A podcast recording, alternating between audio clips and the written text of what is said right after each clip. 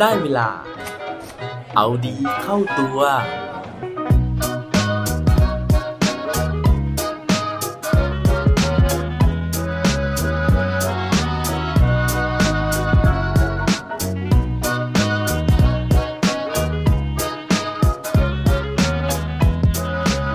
คุณได้รับจดหมายครั้งสุดท้าย เมื่อไหร่ครับ สวัสดีครับ พบกับผมชัชวานแสงปรีดีกร และรายการเอาดีเข้าตัว รายการที่จะคอยมาหมั่นเติมวิตามินดีดด้วยเรื่องราวแล้วก็แรงบันดาลใจ เพื่อเพิ่มพลังและภูมิต้านทานในการใช้ชีวิตให้กับพวกเราในทุกๆวัน อย่างที่ผมถามไปตอนต้นนะฮะ จริงๆแล้วเนี่ยผมอยากจะถามซะด้วยซ้ำนะครับว่าคุณเขียนจดหมายครั้งสุดท้ายเมื่อไหร่กันนะครับ แต่ผมคิดว่า เขียนเนี่ยมันน่าจะยากนะ ก็เลยลองมาถามดูดีกว่าว่า เราได้รับจดหมายครั้งสุดท้ายกันเมื่อไหร่ แต่จดหมายที่ว่านี้นะฮะผมไม่ได้หมายถึงจดหมายแบบสเตทเมนต์หรือว่าใบเรียกเก็บเงินค่าบัตรเครดิต หรือว่าจดหมายที่มันเป็นจดหมายโฆษณาใบเสร็จค่าน้ำค่าไฟต่างๆนะฮะเพราะว่าแบบนั้นเนี่ยเชื่อว่าทุกคนคงจะได้รับกันอยู่แล้วทุกๆเดือนนะฮะแต่สิ่งที่ผมกำลังอยากจะมาชวนคุยวันนี้เนี่ย จะเป็นจดหมายที่มีคนเขียนหาเราจริงๆนะฮะ โดยเฉพาะถ้าเป็นลายมือจากเพื่อนหรือว่าจากคนที่เราเคยรู้จัก ผมเชื่อว่าตอนนี้น้อยมากเลยนะฮะที่เราจะได้รับจดหมายแบบนี้ จดหมายที่เป็นจดหมายจริง ๆ หรือว่าโปสการ์ดต่างๆ แต่ว่าลองนึกย้อนกลับไปดูนะฮะถ้าเกิดว่าใครที่เคยได้รับจดหมายเหล่านี้นะฮะลองถามตัวเองดูนะฮะว่าความรู้สึกตอนที่เราได้รับจดหมายนั้นเนี่ย มันเป็นยังไงกันบ้าง แล้วก็พักไว้ก่อนนะฮะ เพราะว่าสาเหตุที่ผมเนี่ยมาชวนคุยเรื่องของจดหมายในวันนี้นะครับ เพราะว่าผมไปเจอบทความนะฮะแล้วก็วิดีโอดีๆนะครับที่ผมเนี่ยดูแล้วผมรู้สึกชอบนะฮะแล้วก็เลยอยากจะเอามาเล่าสู่กันฟัง ถ้าเกิดว่าพร้อมแล้วไปฟังพร้อมกันได้เลยครับ เรื่องราวในวันนี้นะฮะมาจาก 2 แหล่งด้วยกันนะครับ แหล่งแรกเนี่ยก็คือ TED Talk เหมือนกันนะฮะกับแหล่งที่2เนี่ยก็คือเว็บไซต์ที่ชื่อว่า The Muse นะครับโดยทั้ง 2 แหล่งนี้เนี่ยพูดถึงเรื่องเดียวกันนะฮะก็คือเรื่องของคุณฮันนาเบรนเนตนะครับซึ่งคุณ Hannah Brencher นี้นะฮะเขามีความทรงจำดีๆ เกี่ยวกับจดหมาย เนื่องจากว่า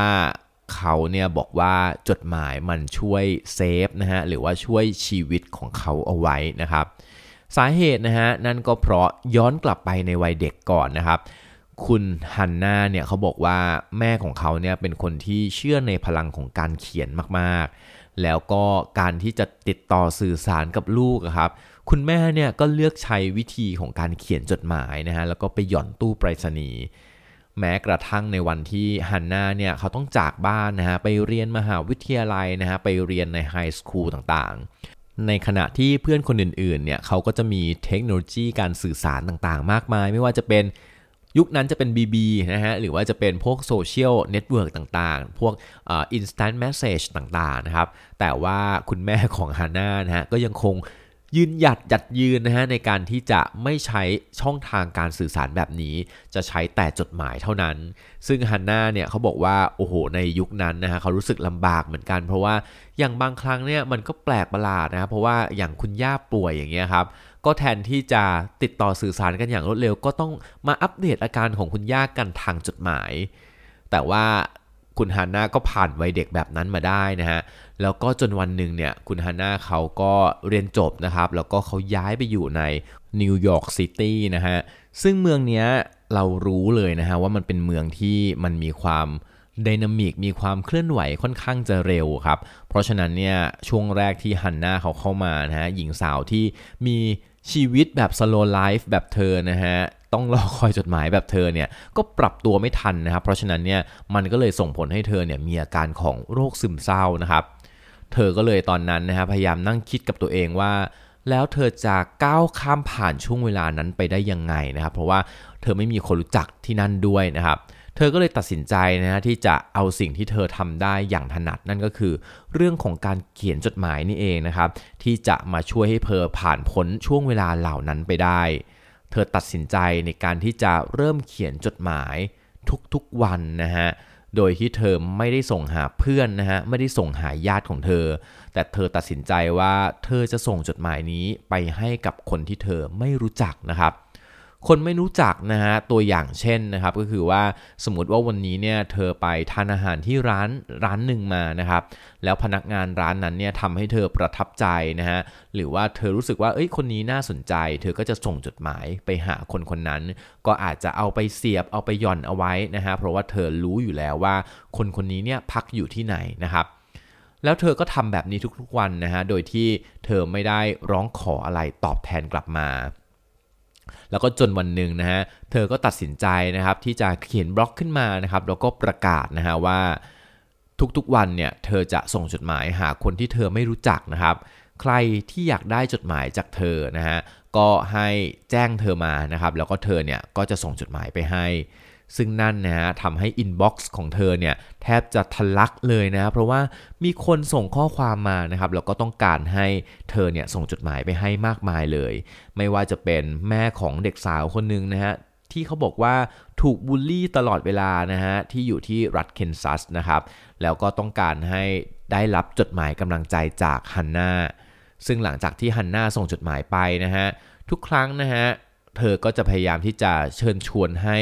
ผู้คนเหล่านี้ที่ได้รับจดหมายของเธอเนี่ยส่งต่อความรู้สึกแบบนี้ด้วยการเขียนจดหมายหาคนแปลกหน้าเช่นเดียวกัน ซึ่งนั่นก็ปรากฏว่าเด็กสาวที่เคยถูกบูลลี่นะฮะแล้วก็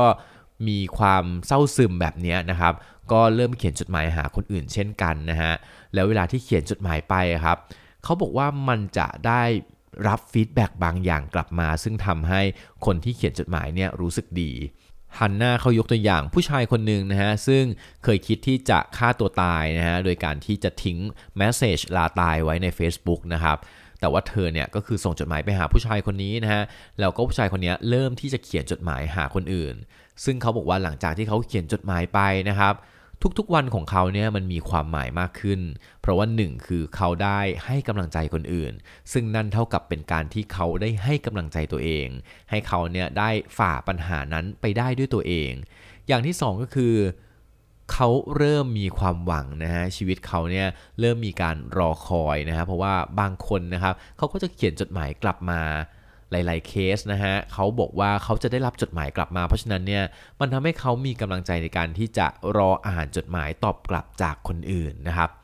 ซึ่งนั่นเองทำให้เขาผ่านพ้นช่วงวิกฤตของชีวิตไปได้ อย่างคุณอาจารย์ฟรอสนะฮะซึ่งเป็นคนที่เขียนบทความใน The Muse นะครับก็บอกว่าเอาเทคนิคนี้ไปใช้เหมือนกันนะฮะแต่ว่าจากที่จะเขียนจดหมายทุกวันนะฮะเธอตัดสินใจที่จะเขียนจดหมายสัปดาห์ละหนึ่งครั้งนะครับโดยเธอใช้หลักการคล้ายๆกันก็คือว่าจะส่งไปหาคนแปลกหน้านะฮะที่เธอได้พบเห็นในแต่ละวัน แล้วเธอก็บอกว่าเวลาที่เธอส่งจดหมายไปนะฮะเช่น เธอส่งจดหมายไปหาบรรณารักษ์คนหนึ่งนะครับ แล้วก็ ให้กำลังใจกับบรรณารักษ์คนนั้นนะฮะผลปรากฏว่าบรรณารักษ์คนนั้นเนี่ยก็ตัดสินใจที่จะเขียนจดหมายกลับมาหาเธอนะฮะแล้วก็บอกว่าขอบคุณมาก ๆ ที่เขียนจดหมายมานะฮะเพราะว่าเธอรู้สึกซาบซึ้งแล้วก็ไม่คิดมาก่อนว่าจะมีใครเขียนจดหมายมาหา ที่สำคัญก็คือบรรณารักษ์คนนี้นะฮะเสนอตำแหน่งนะฮะในการที่จะให้เธอเนี่ยเข้ามาเป็นเด็กฝึกงานด้วย เพราะว่าก่อนหน้านี้เนี่ยทั้งสองเคยทักทายกันนะฮะแล้วก็ อาจารย์ฟอสเนี่ยเขาเคยบอกนะฮะว่าเขากำลังหาที่ฝึกงานอยู่ แต่ว่าเรื่องก็เงียบหายไปจนกระทั่งเธอเนี่ยได้เขียนจดหมายนี้ไปหาบรรณรักษ์คนนั้นนอกจากนี้นะฮะยังมีเคสที่คุณอาจารย์ฟรอสเนี่ยเขาเขียนจดหมายนะฮะไปหานักเขียนที่เขาชื่นชอบนะฮะโดยที่เขาก็ค้นที่อยู่นะครับแล้วก็ส่งไปที่สำนักพิมพ์นะฮะแล้วก็รบกวนให้สำนักพิมพ์เนี่ยส่งต่อไปให้นะครับผลปรากฏว่านักเขียนที่เธอชื่นชอบเนี่ย ก็ตอบอีเมลกลับมานะครับ ตอบกลับมาในรูปแบบของอีเมลนะฮะ แล้วก็บอกว่า โอ้โห เธอชื่นชมนะฮะ แล้วก็รู้สึกดีที่ได้รับจดหมายจากอาจารย์ฟรอสนะครับนอกจากนั้นแล้วเนี่ยเธอยังเอาชื่ออาจารย์ฟรอสนะฮะไป search ใน Google นะครับแล้วก็พบว่าคุณอาจารย์ฟรอสเนี่ยเป็นนักเขียนบทความนะฮะเพราะฉะนั้นเนี่ยเธอก็เลยแนะนำให้เธอเนี่ยได้รู้จักกับ บรรณาธิการสำนักพิมพ์ 2 คนนะฮะ เพราะว่า 2 คนนั้นเนี่ยเขากำลังมองหานักเขียนฝีมือดีอยู่ นี่ก็เป็นตัวอย่างเล็กๆ น้อยๆนะฮะที่เขาบอกว่ามันเป็นพลังจากการเขียนนะฮะไปหาคนแปลกหน้า ซึ่งที่มันมีพลังมากๆ เพราะว่าเขาบอกว่า การที่เราจะลงมือหยิบปากกาขึ้นมาเขียนอะไรสักอย่างหนึ่งฮะมันต้องใช้ความพยายามอย่างมาก มันไม่เหมือนกับทุกวันนี้ที่เราส่งข้อความนะฮะ ส่งเท็กซ์ ส่งไลน์ต่างๆ เขาบอกว่า การที่เราหยิบปากกาขึ้นมาเพื่อเขียนเนี่ยมันแสดงให้เห็นความพยายามมากกว่านั้นเยอะเลย เพราะฉะนั้นนะฮะคนที่ได้รับเนี่ยเขาจะรู้สึกดีมากๆว่า โอ้โห คนคนนี้นะฮะพยายามทำบางสิ่งบางอย่างเพื่อเขา สำหรับผมนะฮะพอฟังเรื่องนี้แล้วก็ค่อนข้างรู้สึกประหลาดใจเหมือนกันนะฮะที่เออการเขียนจดหมายหาใครสักคนหนึ่งเนี่ยมันจะสร้างสิ่งดีๆ ในชีวิตให้กับเราได้แบบนี้ แต่ว่าเอาจริง ๆ แล้วนะฮะผมก็รู้สึกนะฮะว่าทุกครั้งที่ผมได้จดหมายนะฮะได้โปสการ์ดจากใครก็ตามนะฮะจากเพื่อนนะครับหรือว่าบางครั้งเนี่ยมันมีจดหมายขอบคุณที่ผมเนี่ยไปบริจาคนะฮะไปสนับสนุนค่าอาหารกลางวันเด็กแบบนี้ครับ เวลาที่เราได้รับเนี่ยเราจะรู้สึกดีใจนะฮะโดยเฉพาะเวลาที่มันเป็นลายมือนะฮะไม่รู้ว่าเพราะอะไรเหมือนกันนะฮะอาจจะเพราะอย่างที่อาจารย์ฟรอสนะครับหรือว่าฮันนาเบรนเนอร์เนี่ยเขาบอกเอาไว้นะฮะว่าเราได้เห็นถึงความพยายามความใส่ใจของคนคนนั้น คือผมแค่รู้สึกว่าคนเขียนก็อาจจะรู้สึกว่าเขาได้บำบัดเขาได้ระบายความรู้สึกในใจส่วนหนึ่ง แต่คนรับเนี่ยมันก็ได้รับเหมือนกันนะครับเพราะฉะนั้นเนี่ยมันเป็นเรื่องที่ดีมากๆเลยนะฮะ ว่าแล้วผมคิดว่าผมอาจจะต้องไปหยิบกระดาษนะฮะหยิบปากกาหยิบโปสการ์ดแล้วก็แลบลิ้นนะฮะเพื่อที่จะเลียสแตมนะฮะเพื่อที่จะส่งความรู้สึกแบบนี้ไปให้ใครสักคนบ้างยังไงนะฮะถ้าเกิดว่าใครได้ลองเอาเทคนิคนี้ไปใช้นะฮะได้ผลยังไง อย่าลืมมาเล่าสู่กันฟังบ้างนะครับ และปิดท้ายวันนี้ด้วยโคดดีโคดโดน เขาบอกไว้ว่า writing is not letters on paper it's communication it's memory การเขียนนะฮะมันไม่ใช่แค่การที่เราเอาตัวอักษรไปใส่ไว้บนกระดาษ แต่มันคือการสื่อสาร และมันคือความทรงจำครับ อย่าลืมกลับมาเอาดีเข้าตัวกันได้ทุกวันจันทร์ พุธ ศุกร์ พร้อมกด subscribe ในทุกช่องทางที่คุณฟัง รวมถึงกดไลค์ กดแชร์ โดยแบ่งปันเรื่องราวดีๆ ให้กับเพื่อนๆของคุณผ่านทุกช่องทางโซเชียลมีเดีย สุดท้ายนี้ขอให้วันนี้เป็นวันดีๆ ของพวกเราทุกคน